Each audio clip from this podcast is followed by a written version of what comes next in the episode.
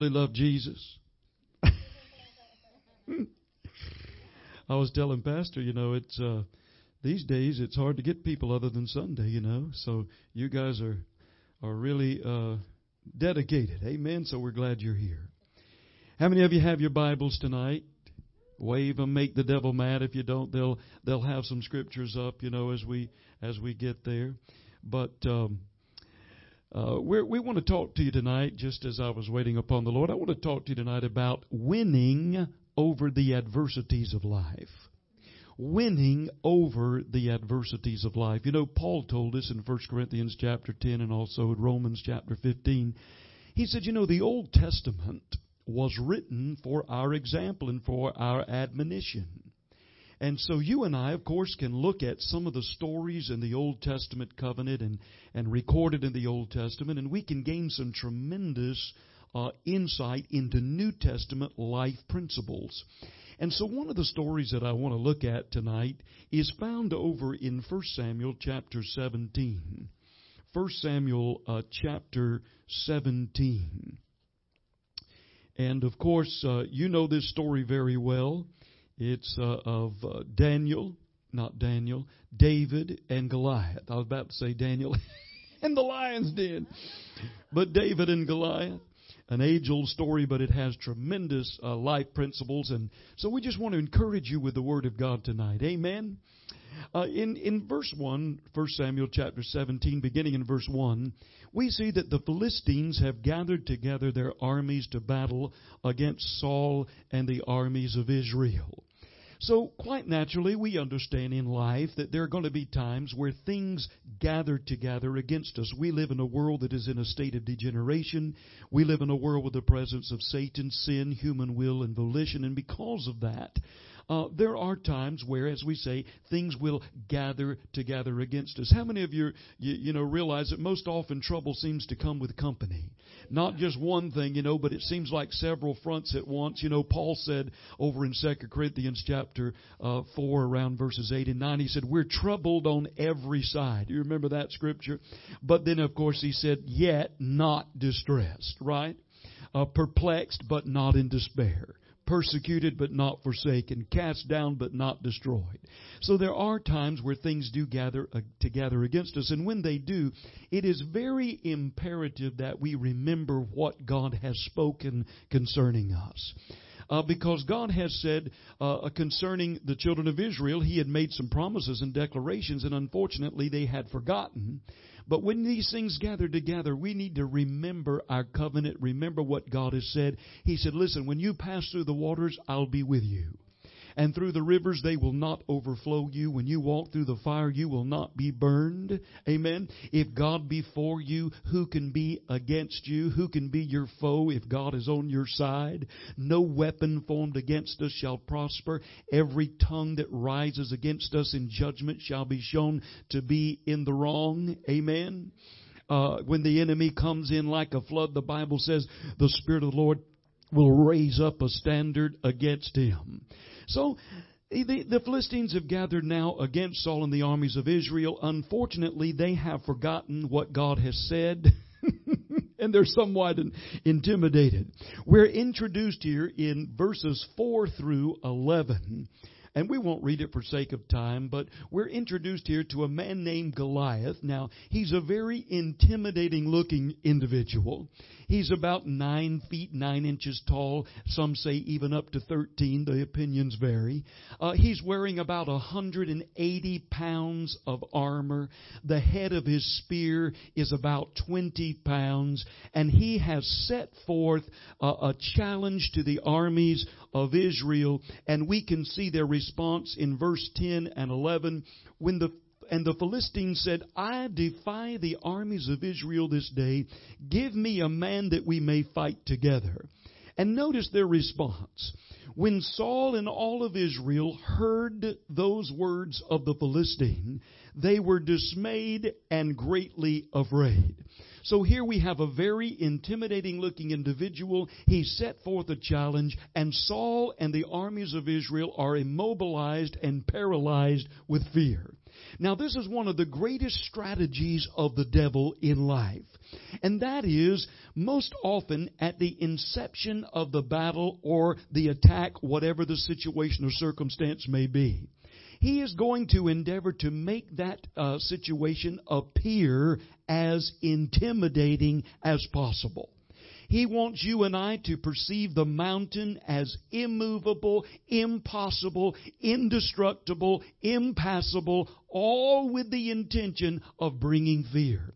And when fear is present, you and I understand faith is inoperative. Are you listening?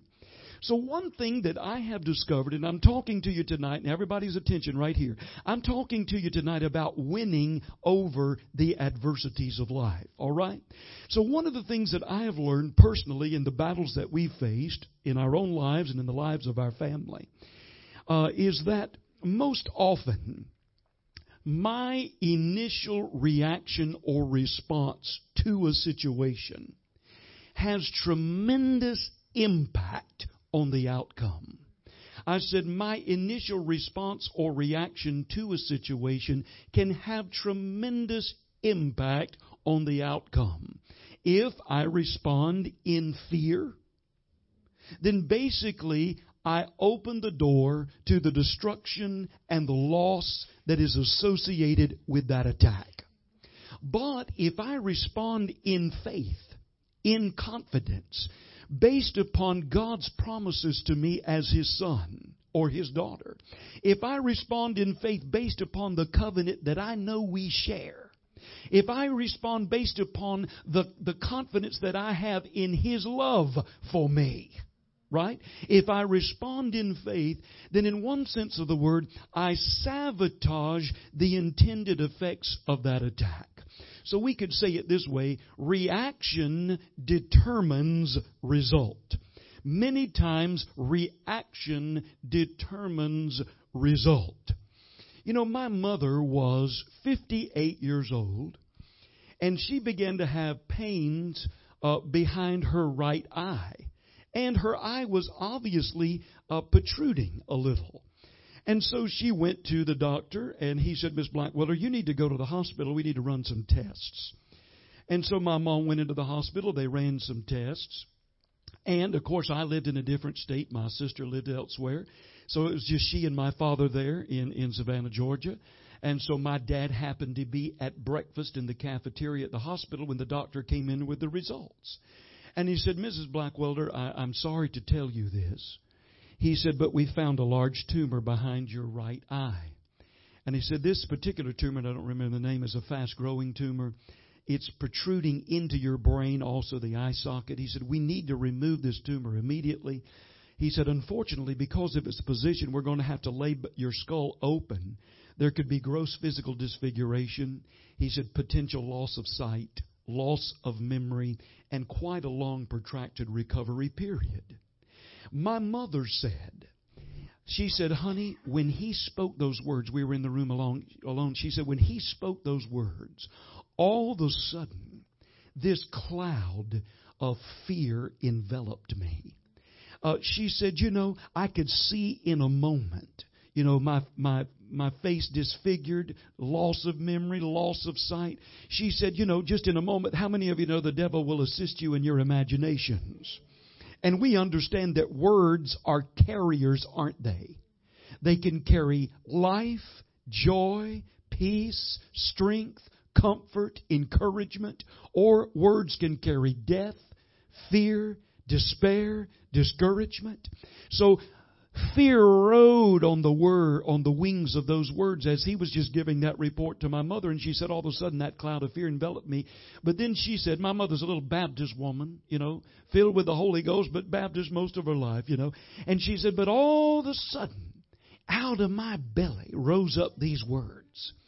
And she said, I said, quite forcefully, she said, out of my spirit, Oh, no, you don't. I will not fear. And she said, the doctor said, excuse me? She said, I wasn't talking to you. And she said, Son, as quickly as I spoke those words, in the name of Jesus, I will not fear. She said, That cloud of fear dissipated, and the peace of God enveloped me, and I knew everything was going to be all right. Are you listening? You know, the Bible says 365 times, Fear not. That is one for every day of the year, right? Everybody say, Fear not. Now, many times when we face situations, we're going to be tempted to fear because we can feel the initial impact of that fear upon our emotions, upon our soul. It is not a sin to be tempted to fear, but what we don't want to do is to give place to it, embrace it, and allow it to consume us. Yes, she initially felt its impact, but she what? She resisted it. Fear is a spirit, 2 Timothy 1 7, and must be resisted. God has not given us a spirit of fear. So anything that causes fear, you know it is not birthed or authored by the Spirit of God. Right? So, you mind if I take a little side journey about my mother? Because sometimes, you know, uh, we leave things unsaid and we should say them because it will help people. As I said, you know, my mother, uh, wonderful Baptist lady, she didn't have a lot of the teaching that you and I have, but even if you do, these things will help us. Uh, you know, I, I flew home. My mother called me and said, Look, they've said I've got a brain tumor. I need to have it removed. So I flew home. I wanted to talk to my mom. I wanted to find out, Mom, where is your faith level? What is your peace level here? What do you feel that you can believe God to do in this particular situation? Because, see, I can't go home and counsel my mother based upon my measure of faith or what I think she should do. Because I might succeed, she may fail, or vice versa in any given situation. So I said, now, Mom, because, uh, you know, the Holy Spirit, friends, will always counsel each and every one of us in conjunction with our particular measure of faith in any given situation. He knows all the ins and outs, all the variables, and He knows the pathway to victory. Right? So I said, now, Mom, where is your peace level? Because peace is a tremendous indicator of faith. You know, I've seen people, you know, uh, uh, they come up against situations, and I feel like sometimes the devil tries to pressure people into believing something that is just simply beyond their measure of faith at the moment. You know what I'm saying? And I tell people, listen, if you come up against a situation in life and you feel like your faith or your peace level's wavering, don't belittle yourself. Get into the Word, begin to grow, and meanwhile realize God has not assigned us to defeat on any level of our spiritual development. There is always, I believe, a path to victory if we will discern it by the Spirit. So I said, Now, Mom, what are you comfortable with? Where's your peace level? And she said, Honey, and she was very honest. She said, I cannot believe that it's just going to disappear. I'm just not there. I said, Well, fine. What can you believe? Right? She said, Well, now this is what I can believe. She said, I can believe that God will anoint those doctors. They'll go in there. They'll get, because they told her we might, we, we probably won't be able to get all the tumor and it'll probably grow back because this type usually does. She said, I believe they'll get it all and it will never grow back. She said, I will not have gross physical disfiguration. I will not have loss of sight, loss of memory and I will have a quick and speedy recovery. I said, Wow, that's pretty good, Mom. So, you know what we did? We got a piece of paper and we wrote down, They'll get it all and it will never grow back. There'll be no gross physical disfiguration, no loss of sight, no loss of memory, a quick recovery period. This is on the eve of her surgery. And so we wrote all those down, and then we went to God in prayer, as Ephesians chapter 4 and verse uh, 6 tells us. Be careful, don't worry about anything. But in everything, by prayer and supplication with thanksgiving, let your requests be made known unto God. And the peace of God that passes understanding will keep your heart and mind in Christ. So we made our petition known. We said, Father, this is our petition. They'll anoint the doctors, they'll get the whole tumor, and it'll never grow back. And everything I told you. No loss of sight, no loss of memory, quick recovery period, no gross physical disfiguration.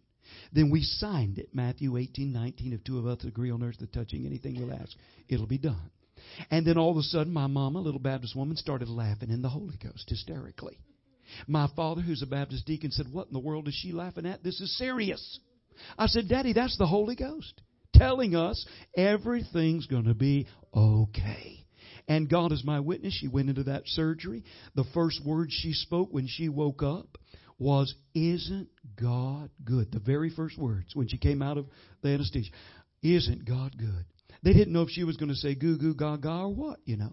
But she came out, and God is my witness. 18 years later, that tumor never grew back. She had no gross physical disfiguration, no loss of sight, no loss of memory. Two months later, she was in a Holy Ghost meeting in Lakeland, Florida, laying on the floor, laughing in the Holy Ghost. Woo! ho, ho. See, sometimes people have misconceptions of faith uh, where faith is concerned. They think, well, now if I if I don't have the surgical procedure, I don't medication, take medication, that means I have faith. Or if I do have the procedure or I do take the medication, that's proof that I don't have faith. I say wrong on both counts because it is not the withholding of medication or the withholding of medical procedures that pleases God. It is the exercising of faith. So what you have to do is follow peace in every given situation. If God says, believe me for this, then believe Him for it exclusively. But if you know that that's not where your peace level is and you feel comfortable joining other streams, then follow the leading of the Spirit. Are you listening? Does that make sense? Why? Because there's a path to victory. I could tell you so many stories. My father was, was diagnosed with fourth stage melanoma cancer, given four months to live. That was two years ago. The disease is, com- he just got his last scan, completely dormant. And no chemotherapy, no radiation. The Lord told us exactly how to do it. And we followed the leading of the Holy Ghost, and he got it. Woo! Somebody say, Praise the Lord. The point is, when my dad called and said, They've given me four months to live, I said, Well, Dad, that's what they say. See, we're not going to read, no. That's what they say. Let's see what God says.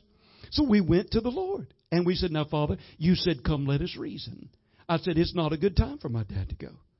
My mother has made it clear she wants to go first.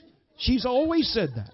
She wants to see he he she wants him to see her over. Plus we need business taken care of. It's not a good time. So I just listened. And I don't have time to tell the story, but I got supernatural direction on what to do for my dad. Spiritually, naturopathically, and medically. Without the the I, I knew we were not supposed to do chemotherapy and radiation. I knew that because the Lord said it would destroy his organs and he would be dead. Now he's alive, completely healed, getting married again. My mother passed on to the other side. He saw her over. He's 80 years old, getting married in uh, next week. Glory to God. Woo! Hallelujah. I don't know how I got off on all that. The point is, reaction determines result. I believe there's a path to victory. Right? So we just need to follow peace.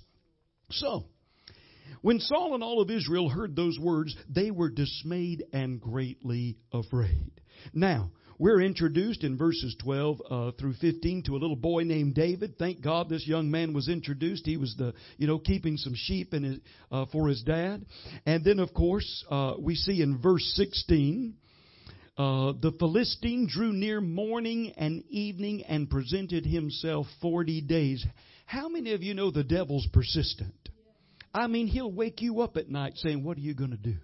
What are you going to do? How in the world are you going to pay that bill? How in the world are you going to do what's in your heart to do? How, what happens if you don't get healed? What if this or that? He'll wake you up at night. You know what I mean? Persistent. You and I have to be equally persistent. Stand your ground. Galatians 6 9, what does it say? Be not weary in well doing, right? For in due season you shall what? Reap if you faint not. Now, how many of you know what due season is? Due season is a little longer than you thought it was going to be.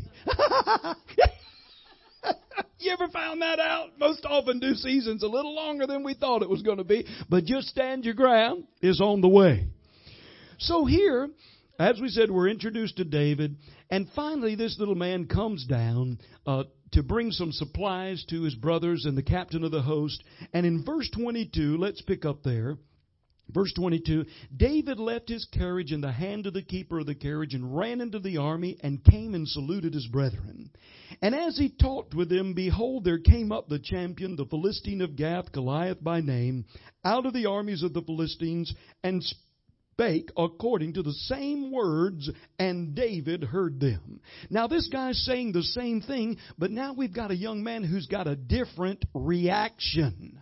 We said reaction determines result. If this young man had not come along and had a different reaction, this story would have turned out quite differently, I'm sure. Man, one person full of faith and confidence in God can change an entire situation. Aren't you glad? Aren't you glad that when you walk in on the scene as a child of God, knowing the authority that you have in Christ and the Word of God resident within your human spirit, that you can absolutely change the atmosphere of an entire situation? Whoo, I like that. So he comes and has a different reaction. Same words, different reaction. Verse 24. Now notice where their attention is. All the men of Israel when they saw the man. They fled from him and were sore afraid. Verse 25. And the men of Israel said, Have you seen this man that has come up? Now, where's their attention? What's the problem here? What's the problem?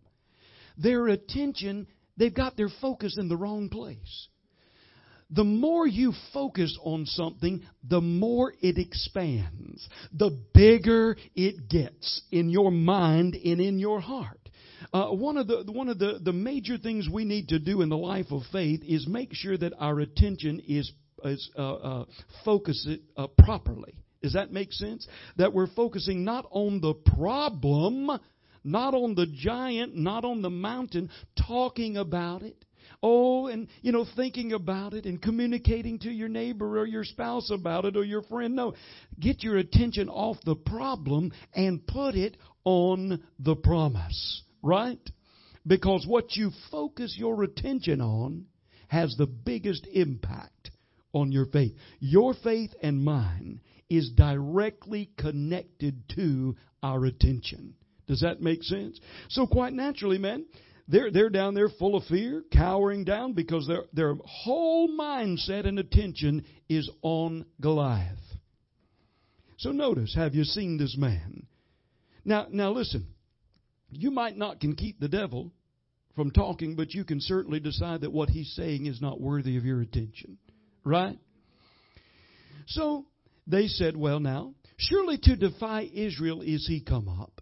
And it shall be that the man that kills him, the king will enrich him with great riches, will give him his daughter, and make his father's house free in Israel. They said, Hey now, you see this guy? Yeah, I see. Whoever takes him down, he's going to get rich, lots of money. He's going to get a pretty wife, and, he, and he's not going to have to pay taxes, nor his father's house, not have to pay taxes anymore. And notice the next verse, verse 26. David spake to the men that stood by him, saying, uh, What shall be done? To the man that kills this Philistine and takes away the reproach from Israel? For who is this uncircumcised Philistine that he should defy the armies of the living God? Verse 27 And the people answered him after this manner, saying, So shall it be done to the man that kills him. So two times they told him, hey, you're going to get rich, pretty wife, you don't have to pay taxes. He turned to another group. He said, hey, hey, tell me, what? Tell me that again. They said, well, you're going to get rich, have a pretty wife, and you won't have to pay taxes anymore. Now, man, this boy's already getting excited. as far as he's concerned, the battle's, the battle's in his court, right? So we see, of course, he had a little altercation here with his elder brother Eliab.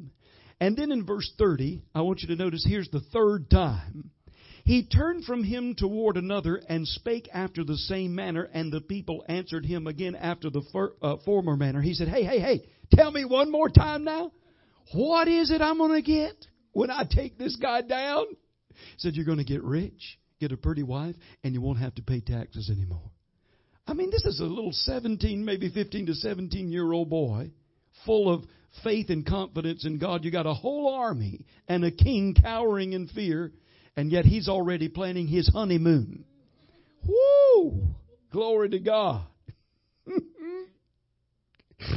now, of course, we see in verse 31 uh, when the words were heard that David spake, they rehearsed them before Saul, and he sent for him. Now, verse 32.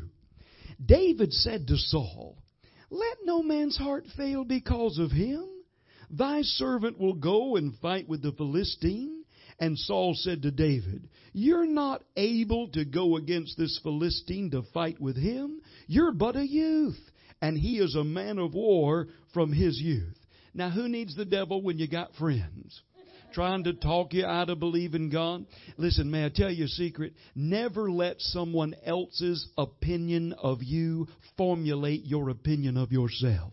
See yourself as God sees you in Christ. Amen. Able to do and willing to do whatever needs to be done.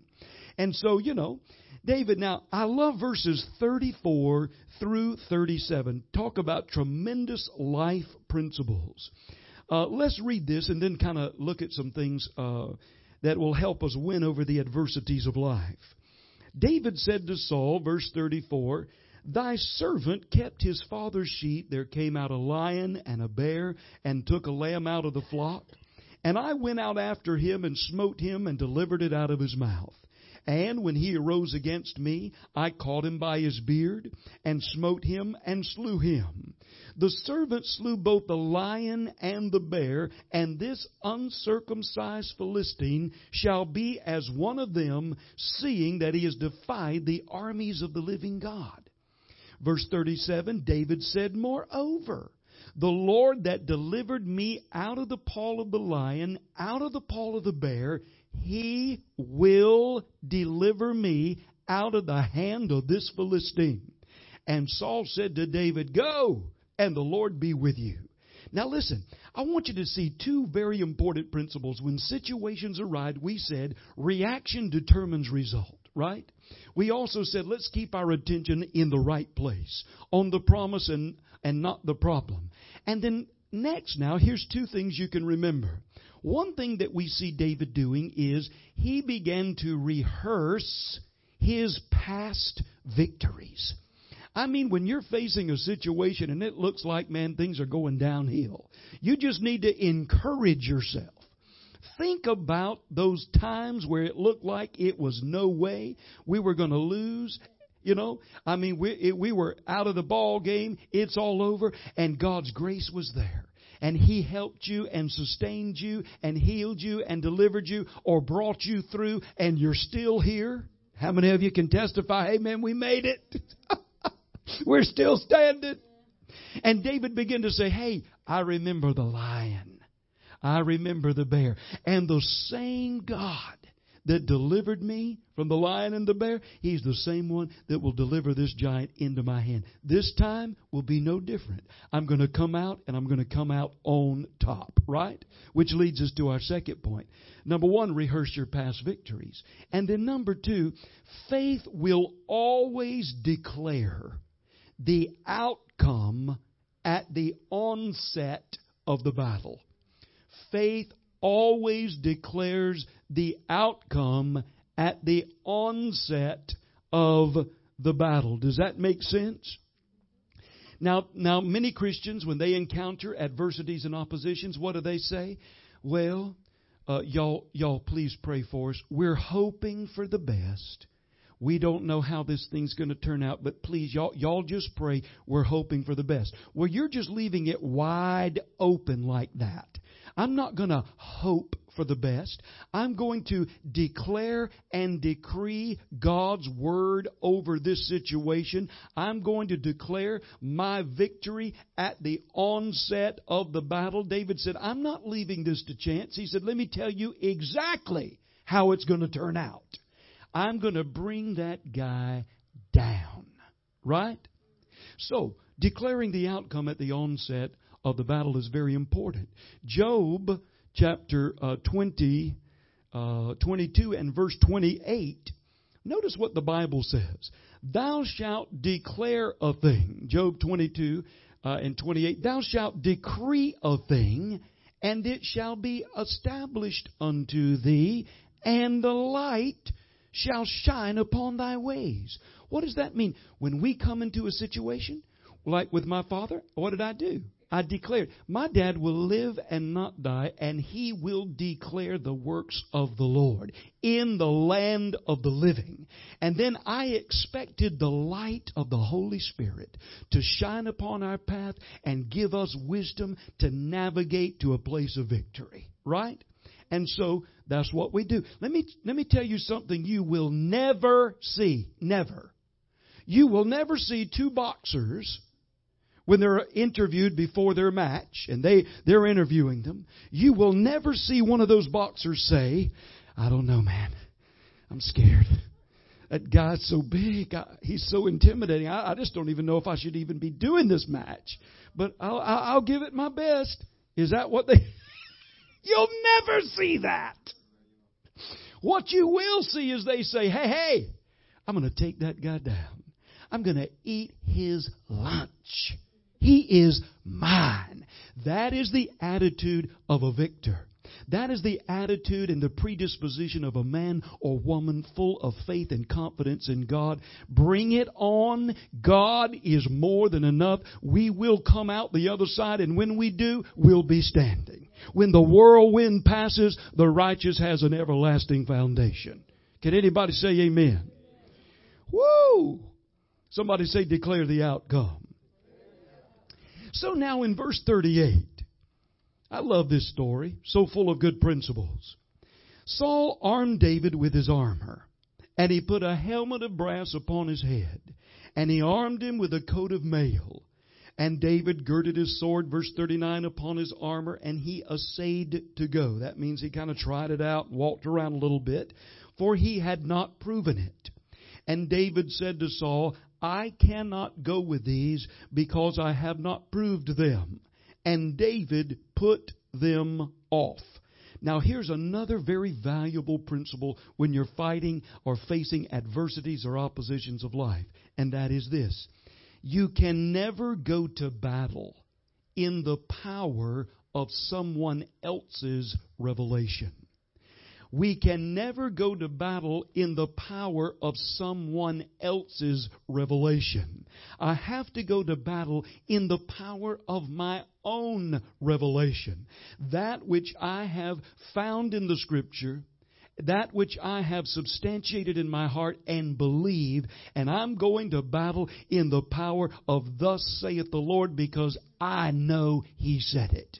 Not just because I heard somebody say it in church or, no, it's a revelation revi- residing on the inside of me. Amen? So, David said, Hey, I can't go in your revelation, Saul. I haven't proven this. I've got to go in my own revelation.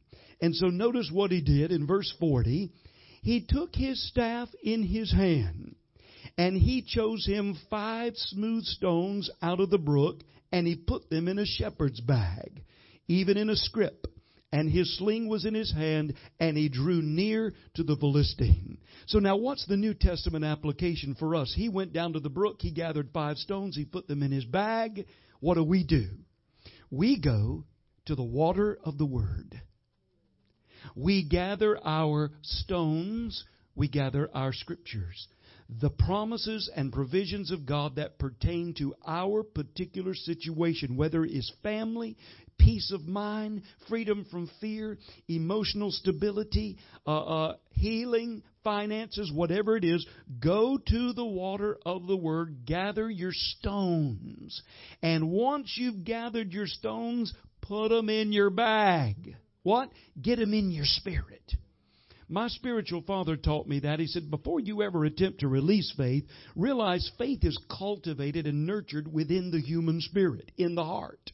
So he said, take a little time, gather your scriptures, and then what? Meditate. Meditate those scriptures. Get them down on the inside of your spirit. Now, how do you meditate? How many of you know what meditation is? To meditate means to reflect and rehearse. It's like taking a hot cup of water with a tea bag. if you dip that tea bag just one time into the hot cup of water, very little of the flavor or the color of the tea is absorbed. But when you dip it over and over and over and over, finally all the color and flavor of that tea is a, a tea bag is absorbed into that water. The same principle holds true in the Word of God. Find your scriptures, put them in your bag. How? Write them down or mark them in your Bible, whatever your area of need, and dip it over and over. In the morning at breakfast, get it out and read it. Surely He bore my sicknesses, carried my diseases and my pains. With his stripes I am healed. Whatever your area is. And then at lunchtime over break, dip it again. Then at night, dip it again. And you keep dipping and dipping and dipping until all the power and life that is resident within that living Word of God is absorbed into your human spirit and manifests the very thing that it carries. Are you listening? So, he said, man, he got his stones, he put them in his bag. We go, we get our scriptures, we put them in our, in our heart, and then we're ready to release it. Now watch. Here we are, verse 44. The Philistines said to David, Come to me. I will give your flesh unto the fowls of the air and to the beast of the field. Now, so he's made his declaration. How many of you know your mountains or the giants, they will talk to you? The symptoms in your body, the zeros in your checkbook sometimes, or whatever the situation, it'll talk to you. And when the giant speaks, you must always answer it. Never leave uh, uh, the giant, so to speak, unanswered. Faith is never silent in the midst of opposition. Faith has a voice. He said, Come to me, I'm going to feed your flesh to the fowls of the air. Now notice David, verse 45. Then David said to the Philistine, You come to me with a sword and a spear and with a shield. I come to you in the name of the Lord of hosts, the God of the armies of Israel, whom you have defied. Notice verse 46. This day, here he is declaring the outcome. The Lord will deliver me thee into my hand. I'm going to smite you. I'm going to take your head slap off your shoulders. I'm going to give the carcasses of the host of the Philistines this day unto the fowls of the air and to the wild beasts of the earth, that all the earth may know there is a God in Israel. Man, don't you love this little guy's attitude? He said, Hey, I'm not only going to take you, I'm going to take all those boys with you. Now, good gracious, you got a whole army back here cowering in fear. One little 15 to 17 year old boy standing out with a slingshot said, Hey, I'm going to take you and I'm going to take all those boys with you. Don't you know? They were laughing their heads off. Woo! Just, you know, having a hooting time until the slingshot came out. Woo! I said, it's very important, friends, in winning over the adversities of life, never leave the mountain or the giant unanswered.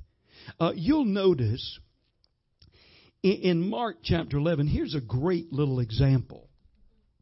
Mark chapter 11. You'll remember when Jesus encountered the fig tree and they were coming from Bethany and he was hungry, you know, and so they were looking for some food. And they came upon this fig tree. And, and notice, it, it didn't have any figs on it. And I want you to notice in the King James what it said. And Jesus answered and said unto it, No man eat fruit of thee hereafter forever. Now I, I understand some some translation says in response. The point is most often you answer something that is speaking to you. Now we know the fig tree wasn't talking, you know, audibly, but it was sending a message inadvertently. No food, no fig, no provision. And the Bible says Jesus answered that thing. and he said, No man eat fruit of the year after forever. And then in verse 20, you can see later when they came back, it was completely dried up from the roots. Everybody say, Answer it. Now, what do I mean by that? Well, my dad, you know, my dad was 50 years old. He was the CEO of a Fortune 500 company. Well, uh, I should clarify that. He was uh, uh, the vice president of human resources for a Fortune 500 company. So he's 50 years old. Well, another company came in and bought the company that my dad was working for. And as you know, in business, many times when a, larger corporation comes in, buys a corporation, they will be, begin to replace the existing officers with their own. So here's my dad, 50 years old, vice president of human resources of a large and prosperous company. And all of a sudden, his colleagues began to be dismissed. So he can see the handwriting on the wall, you know. And so uh, he called me and said, Marty, he said, you know, I can see what's happening. And lo and behold, it wasn't a few days later, you know, they call him in and dismiss him. So he calls and he said, Son, I'm 50 years old. Now, I don't have a job. Who's going to hire me at this level of that income and, and you know, uh, retirement and so forth at 50 years old? I said, I, he said, What am I going to do? I said, Now, Dad, here's what we're going to do. We're going to answer this situation. The mountain has arisen. Goliath is speaking. We're not going to what? cower and be silent. We're not going to respond and react in fear. We're going to answer you. We're going to answer you on the basis of this covenant. And I said, So here's what we're going to do, Dad. I said, I want you to repeat after me. He's, I said, I want you to say, we're on the phone, I will have a better job. He said, I'll have a better job. I said, with better, if you're going to do it, do it right. I said, better pay. He said, better pay. Better pay. Better benefits. See, increased retirement. Just went all out. He said, increased retirement. I said, now, Dad, I want you to say that again. I will have a better job, better pay, better benefits, increased retirement. I said, Now, Daddy, say it again like you mean it. Because you know God loves you, Dad. He knew this was coming. He didn't fall off the throne. This didn't surprise him. He's already made provision. We just got to find it. Let's respond here adequately and appropriately. Let's declare the end from the beginning. Right? So he said, I'll have a better job, better pay, better benefits, increased retirement. I said, Now, Dad, I want you to say it one more time for me and for Jesus. he did it. I'll have, and he did a little more excitedly. I'll have better pay. I mean, better job, better pay, better benefits, increased retirement. I said, Amen. I said, Now, Daddy, I want you to thank God every day that you have a better job, better pay, better benefits, increased retirement. I said, Will you do that? He said, I will. I will. And I said, Don't let all this negativism come out of your mouth and infiltrate your mind. Just stay positive and thank God for it. He said, I'll do it. God is my eternal witness. And it doesn't always happen this quickly. But in two weeks' time, my father got a call from another Fortune 500 company in the same city and said, Mr. Blackwelder, we understand that you're no longer with this company. Uh, we've lost our vice president of human resources. Would you be interested in the position? My dad said, Well, let me pray about it. Yeah, yeah. So he went in. Didn't take him long to pray about it. So he went in, you know, and took the interview. They gave him the job, and praise God, he had better pay, better benefits, increased retirement. He retired at 59 years old and just been enjoying life and, and been blessed. Amen? Isn't God good? Everybody say, answer it. Now, I know I'm talking to somebody in here tonight. I'm talking about winning over the adversities of life. And if you don't have it going on right now, at some point you're going to, right? So, just these will be good principles. So, David responds. Verse 47, and he finishes his declaration. All this assembly shall know that the Lord saves not with the sword and spear, for the battle is the Lord's, and he will give you into our hands. Amen? Now here's the outcome. Verse 48. And it came to pass, when the Philistine arose and came and drew near to meet David, David hastened and ran toward the army to meet the Philistine. I mean, this little guy's not backing down. He's running toward this guy. David put his hand in his bag, took a stone, and slang it. What do we do? We take that word that we planted in our heart, we put it in our mouth, and we speak it forth and declare it. And smote the Philistine in his forehead, that the stone sunk into his forehead. I mean, this is the only place that is not covered. This guy's covered from head to toe in armor. He's got one little place of vulnerability, and God knew exactly where it was, and man knocked him out and knocked him down to the ground, right? Fell upon his face to the earth. So David prevailed over the Philistine with a sling and a stone. And I just want to tell you tonight, if you're here and you feel like, you know, you've been facing a battle, you're going to prevail with the Word of God with faith in God's word. He prevailed and smote the Philistine and slew him. But there was no sword in the hand of David. Therefore David ran and stood upon the Philistine, and took his sword, and drew it out of the sheath thereof, and slew him, and cut off his head. and, and when the Philistines saw their champion was dead, they fled. Woo! Somebody say, Praise the Lord. I mean, this little guy took down that giant with faith in God. I, I, just simply want you to know, and I know you realize it, but faith in God and faith in His Word can turn seemingly hopeless situations around. I don't know, as we've said to you before, you might be facing a situation that seems a little bit uh, uncertain, but I want to tell you tonight that thing can turn around. You know what a turnaround is, right? We've rehearsed that with you before. How many of you know what a turnaround is? A turnaround is a change in the course of direction. That means particular, maybe things have been particularly flowing in an unfavorable direction whether it's financially, physically, emotionally, with your relationships, or whatever it may be, your job. But then all of a sudden, man, God gets in the middle of that thing and it turns around.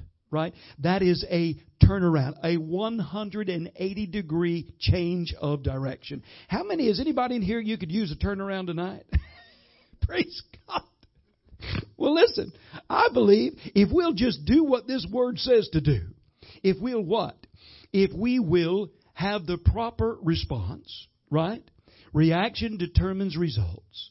If we will keep our eyes off the problem and on the promise, if we will rehearse our past victories, declare our outcome at the onset of the battle, if we will answer it when it speaks, Amen. And put the Word of God on the inside of our heart and declare it with our mouth that we will see the victory. Now, last night we talked about the power of praise. How many of you were here?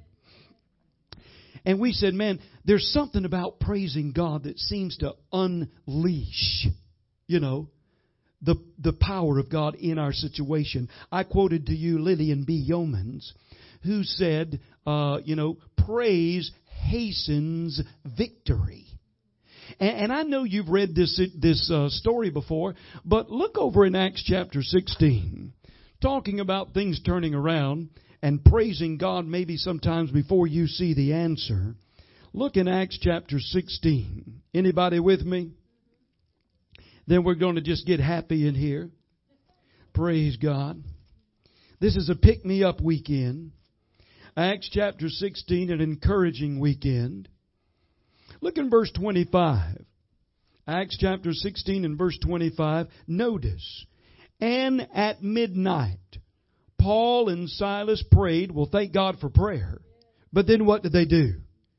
They sang praises unto God, and the prisoners heard them.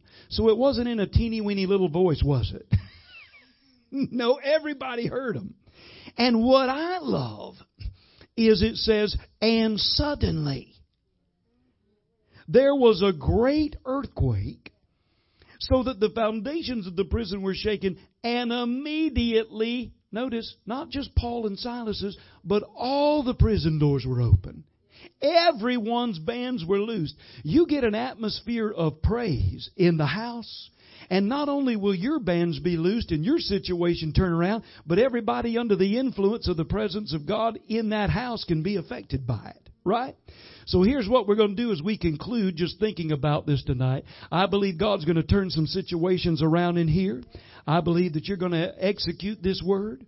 But as just as an act of faith, why don't we stand up and let's just praise the Lord a little bit. What do you say? Just lift your hands for a moment and let's just thank Him. Thank you, Lord. Thank you, Father, that we can win over the adversities of life. That we can and do have the victory that nothing is impossible to him that believes. That greater is he that is in us than he that is in this world. That whatever is necessary to bring us victory, God is able to give us insight, understanding, and favor with God and man to turn that thing around. And I believe that's exactly what is going to happen in the name of Jesus. God is still in the supernatural business. It doesn't all have to be just natural. It can be supernatural. And Father, we call on the supernatural power of God in this situation, working and bringing this to a conclusion of victory for my dear sister in the name of Jesus Christ. We declare it and we believe it. And we thank you for it. Woo! Glory to God. Everybody say, God is turning things around for me. I think I'm going to sing that turning some things around. If you'll get that track. Say it again. God is turning situations around. Now remember last night we talked about the fact that in First Chronicles or Second Chronicles 20 when Jehoshaphat and the children of Israel, when uh, Judah, when they began to praise, that the Lord sent ambushments.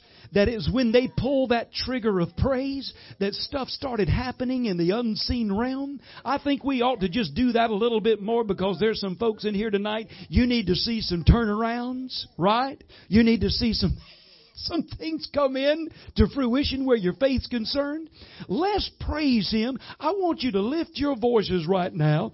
Start thanking God personally for whatever it is that you need and you're believing for. I want you to thank Him for it and give Him a shout of praise.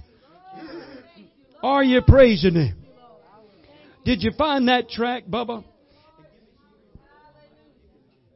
Go ahead and crank that up. Let's shout a little bit in here. Come on. Thank you, Lord.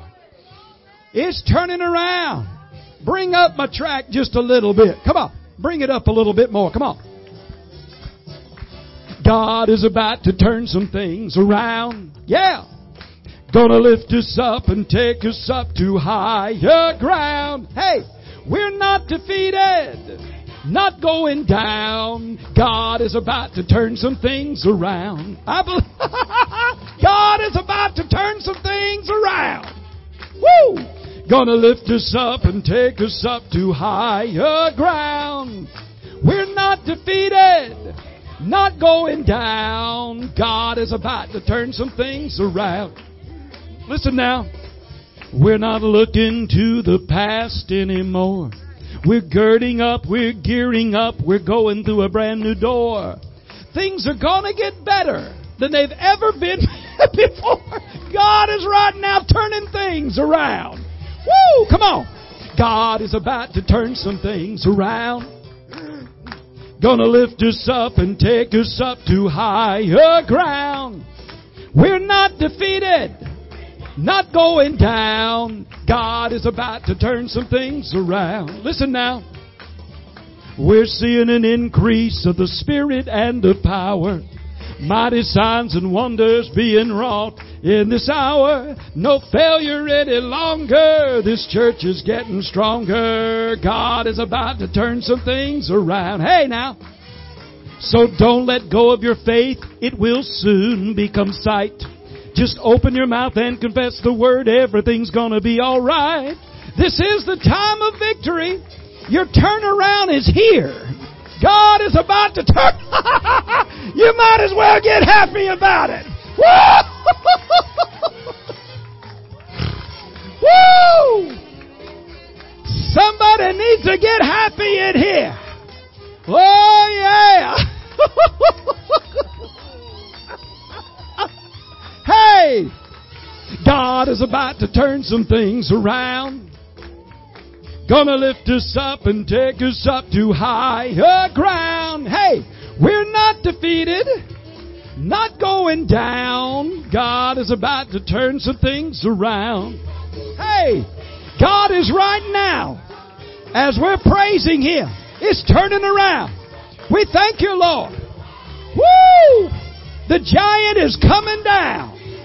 The victory's ours. God is about to turn some things. Thank Him for it. Hey, you're not defeated. You're not going down. Cause God is about to turn some things right now as we're praising. Turn some things around. Woo! I want you to get my other track ready. Turn to your neighbor. I want you to say this. No matter what the weapon is, say it. I want you to know I win. Turn to the other neighbor and say, go ahead and start it when you want to. Go ahead, turn to the other neighbor and say, no matter what the weapon is, I want you to know I win. As soon as you get that track ready, crank it up, brother. Woo! Somebody say it again, I win.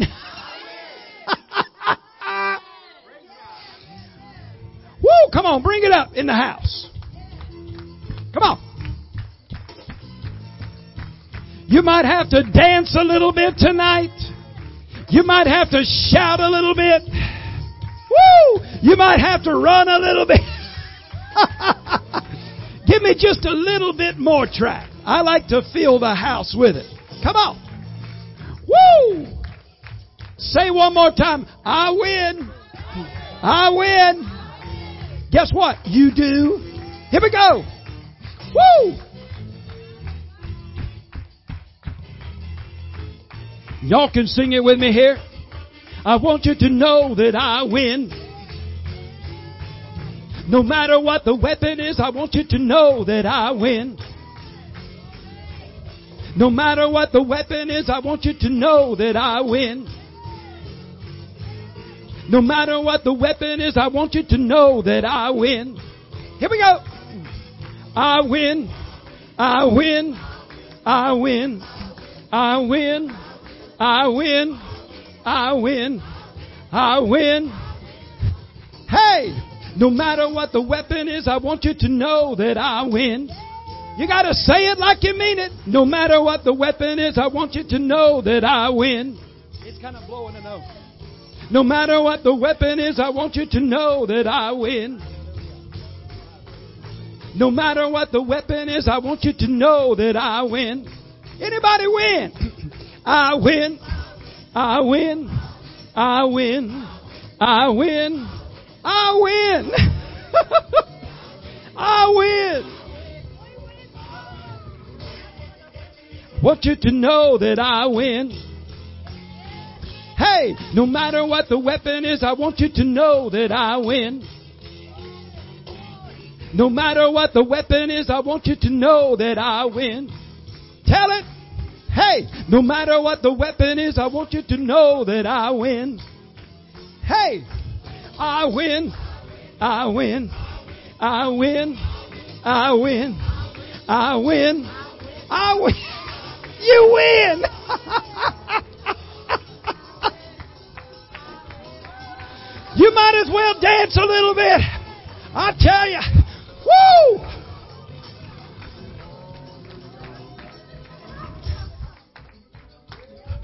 Come on, let me see some praising in here. Celebrating. Y'all ever done a Jericho march? Huh? Anybody ever done a Jericho march? It's good to do it. I win. I win. I win. I win. I win. I win. Want you to know, doubt he'll bring me out. I win. I win. I win. I win. I win. I win. No matter what the weapon is, I want you to know that if I won't doubt, He'll bring me out. I win. I win. I win. Keep saying it because it's true. I want you to know He'll bring me out. If I obey, He'll make a way. I win. I win. I win. I win. I win. No matter what the weapon is, I want you to know that if I won't doubt, He'll bring me out. If I obey, He'll make a way. You believe that?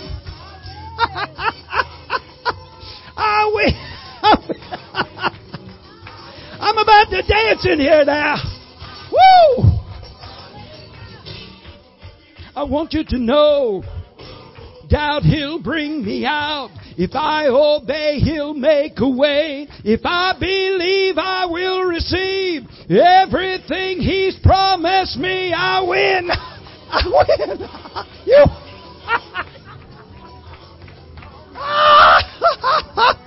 Woo, we win. Want you to know that if I He'll bring me out. If I obey, He'll make a way. If I believe, I will receive everything He promised me. I win.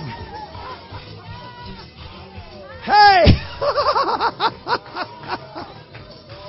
Woo! Hey! We win! I said we win! Thank you, Lord. Woo! You win. You win. Point to your neighbor, say, You win. You win. You win. You win. You win. Woo! Hey! Oh, yeah. If I believe, I will receive everything He promised me. I win.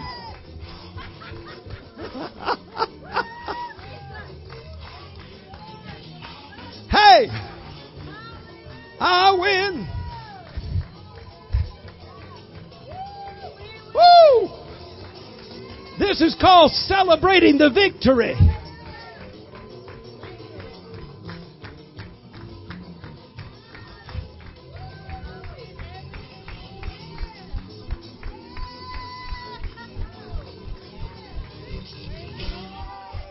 Want you to know that I win.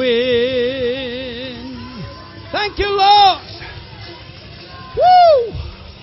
We believe it. Woo! Hey, we about blew the speakers with that, didn't we, bro? You hear that? Boom, boom, boom. Praise God. Sometimes, man, Brother Hagin used to tell us all the time, he said, when you get thrilled with the word, it just works for you. get happy about it. Amen. Praise God. Praise God. Listen, we love you. And, uh, I believe things are turning around. Even now we've activated that. And, and just thank God for it when you go home tonight, when you get up tomorrow, when you go, get up for breakfast, when you come to church. Thank you, Lord, it's turning around. Thank you, Lord, it's turning around. Amen. Praise God. And you'll see it. You'll see it. You'll see it. Praise God. Hey, we're going to get our joy cup full in the morning. Then we'll see what happens Sunday night. I don't know what's going to happen. But we're going to have a good, We're going to have a good time in the morning now. Woo! I'm already getting a little tipsy. All right. Praise God, Pastor.